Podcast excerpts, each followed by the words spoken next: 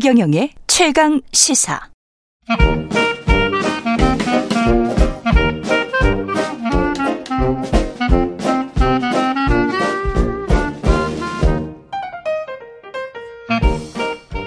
네, 최근의 최강 시사 월요일은 경제합시다 코너가 있는 날입니다. 서강대학교 경제대학원 김영희 교수 나와 계십니다. 안녕하세요. 안녕하십니까? 예. 물가 상승률이 미국이 10월이 7.7%로 어, 한 4개월 전에 비해서는 많이 하락한 거네요. 그죠? 예, 미국 예. 물가 10월 발표가 됐었는데요. 예. 뭐한 세 가지 의미가 있었던 것 같습니다. 예. 6월에 미국 소비자 물가가 전년 동월 대비 9.1% 무려 40년 4개월 만에 최고치를 기록했거든요. 음. 예, 그 이후로 떨어진 속도가 좀 둔화됐었는데 이번에가 7.7%로 미국 물가가 6월을 고점으로 피크아웃에 정점을 쳤다. 예. 이렇게 볼 수가 있고요. 예, 그 다음에 시장에서 물가를 예상하거든요. 그동안은 저 예상한 것보다 물가가 좀 높게 나왔었어요. 아, 그래요? 예, 근데 예. 이번에는 시장에서 한 7.9% 상승할 것이다. 음. 예, 그런데 7.7% 시장 예상보다 낮아가지고 시장이 환호를 했고요. 예, 그 다음에 근원 소비자 물가라고 있어요. 예. 이것도 시장에서는 한 6.6% 예상했는데 이게 예. 6.3%로 많이 낮게 나와버렸거든요. 예, 6.3? 예, 예. 예. 예, 그런 소비자 물가라는 건 뭐냐면은 에너지하고. 예, 에너지하고 변동성이 심한 음식료를 제한 거거든요. 그렇죠. 예. 이게 그 통화 정책의 중요한 목표인데 음. 이게 예상보다 낮게 나와 버리니까 시장이 어, 물가가 이제 정점을 그렇죠. 치고 하락세로 접어들었다. 예, 그래서 뭐 미국 주가도 급락하고 달러 어. 가치 급락하고 예. 예, 여러 가지 일이 한 번에 그렇죠. 조, 좋은 일입니다. 어떻게 예, 경사죠. 네, 에너지 그렇습니다. 같은 경우는 지금 저 우크라이나 전쟁이 혹시 끝난다면은 전반적으로 더 내려갈 수도 있고 뭐 이러니까 그죠? 예, 그렇습니다. 예. 예. 훨씬 나은 것 같습니다. 지금 그 상황도 우리도 저 환율도 지금 1,300원대로 확 떨어져 있더라고요. 예, 환율이 뭐 1,430원까지 가다가요. 예. 이렇게 미국 물가가 안정되니까 미국이 더 이상 금리를 빨리 올리지는 않을 것이다. 음. 예, 금리를 좀 서서히 올릴 것이다. 이러한 기대가 적용하면서 달러 가치가 급락해 버렸거든요. 예. 그래서 우리 원달러 환율은 미 달러로 표시되니까 달러 가치가 급락하니까 우리 원화 가치는 또 급격히 상승했고요. 예.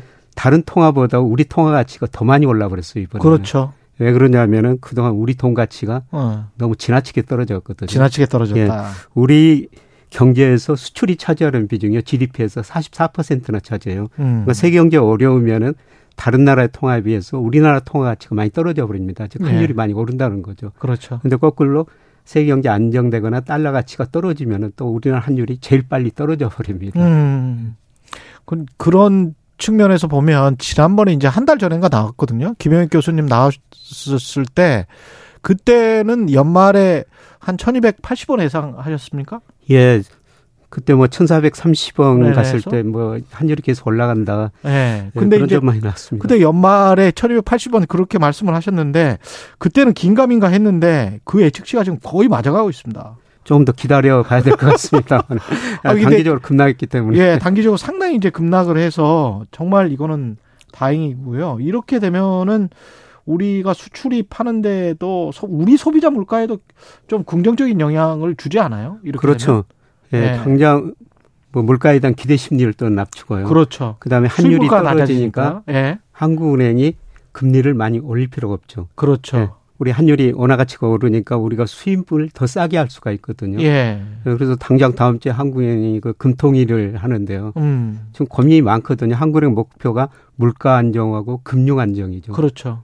예, 그런데 지금 물가도 높은 수준 유지하고 금융 시장도 불안하니까 음. 좀 금리를 많이 올릴 수 없는 상황이거든요. 예. 이런 상황에서 달러 가치가 하락하고 원화 가치가 오르니까 한국은행에서는 조금 마음 편하게 예. 금리를 결정할 수 있을 것 같습니다. 뭐 0.5로 올리면 이- 이번에는 어떻게 보십니까? 이건 선제 그냥 한 번 더 콘크리트로 해주는 것이다. 예. 이렇게 봐야 되나요? 예, 그런데 뭐 0.5% 포인트 올릴 것이다 예. 이런 전망이 지배적이었습니다만은 최근에 환율이 떨어져 버리니까 아, 0.25도 가능합니까? 0.25로 예, 가능성이 있다는 것입니다. 그럼 금융시장은 굉장히 환호하겠습니다. 그렇게 되면. 예, 그래서 우리 예. 주가도 많이 올랐었던 올랐죠. 것이죠. 예.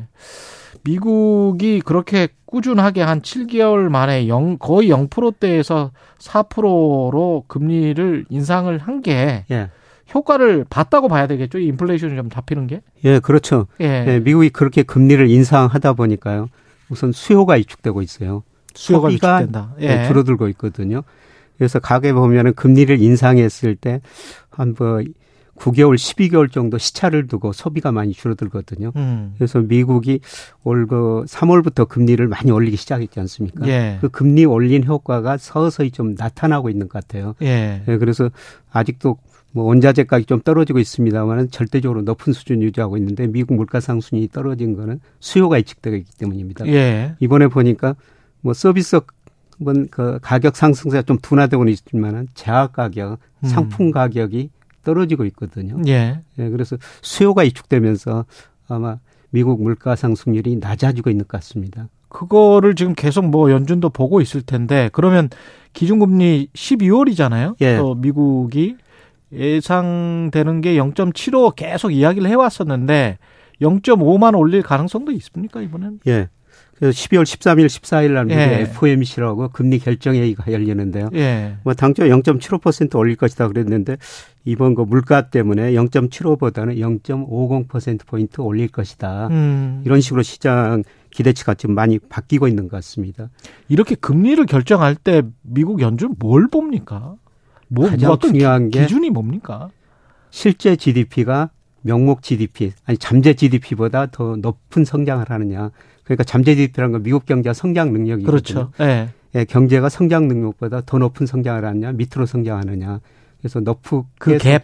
예. 그걸 갖다 흔히들 그 GDP 갭률이라고 그러는데 그렇죠. 예. 그러니까 잠재적으로 미국 경제 성장 능력이 있는데 실제 GDP는 성장 능력 2로 갔다 밑으로 갔다 그러거든요. 음. 예, 그런데 위에 있을 때는 미국이 금리를 올리고요. 그렇죠. 예, 그다음에 밑으로 떨어졌을 때는 금리를 내리는데 음. 못 올리는데 최근 미국 경제가 실제 GDP가 잠재 GDP 밑으로 떨어지고 있어요. 아. 수요가 위축되고 있다는 거죠. 아. 예, 그리고 두 번째로 물가를 많이 보죠. 예. 중앙은행의 가장 중요한 목표는 물가 안정인가요? 그렇죠. 예, 미국과 물가 상승률 2%를 보통 중앙은행이 목표를 하고 있어요. 음. 예, 그런데 최근에 뭐 9%, 8%까지 올랐으니까 금리를 과감하게 인상할 수밖에 없었죠. 예. 근데 그 상황이 조금 좀 변했다. 예, 지금은. 그렇습니다. 아. 만약에 이번에 0.5 올리면 4.5가 되잖아요. 예, 그렇습니다. 그 이상 뭐 5%까지 지금 이 뭐- 뭡니까? Consumer Price Index 나오기 전에 7.7 나오기 전에 예, 그때는 5% 이야기가 좀 나왔었단 말이죠. 예, 그렇습니다. 지금은 어떻게 보세요? 예, 지금도 시장에서 내년 뭐 상반기까지 예. 5%까지는 갈 것이다. 예. 이렇게 전망하고 있는 것 같습니다. 예, 그래서 그동안 뭐 빅스텝, 뭐 자이언트 스텝 금리를 가감해 인상했는데요.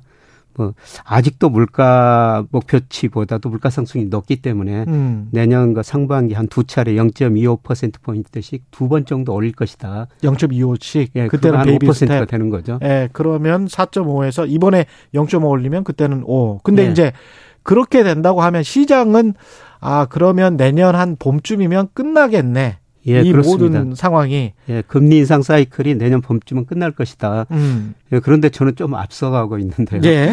아마 저 올 그 12월에 한 번 올리면은 예. 4.5% 포인트, 4.5%가 되는데요. 예, 거기서 금리 인상을 저는 마무리하지 않을까 그렇게 아. 보고 있습니다.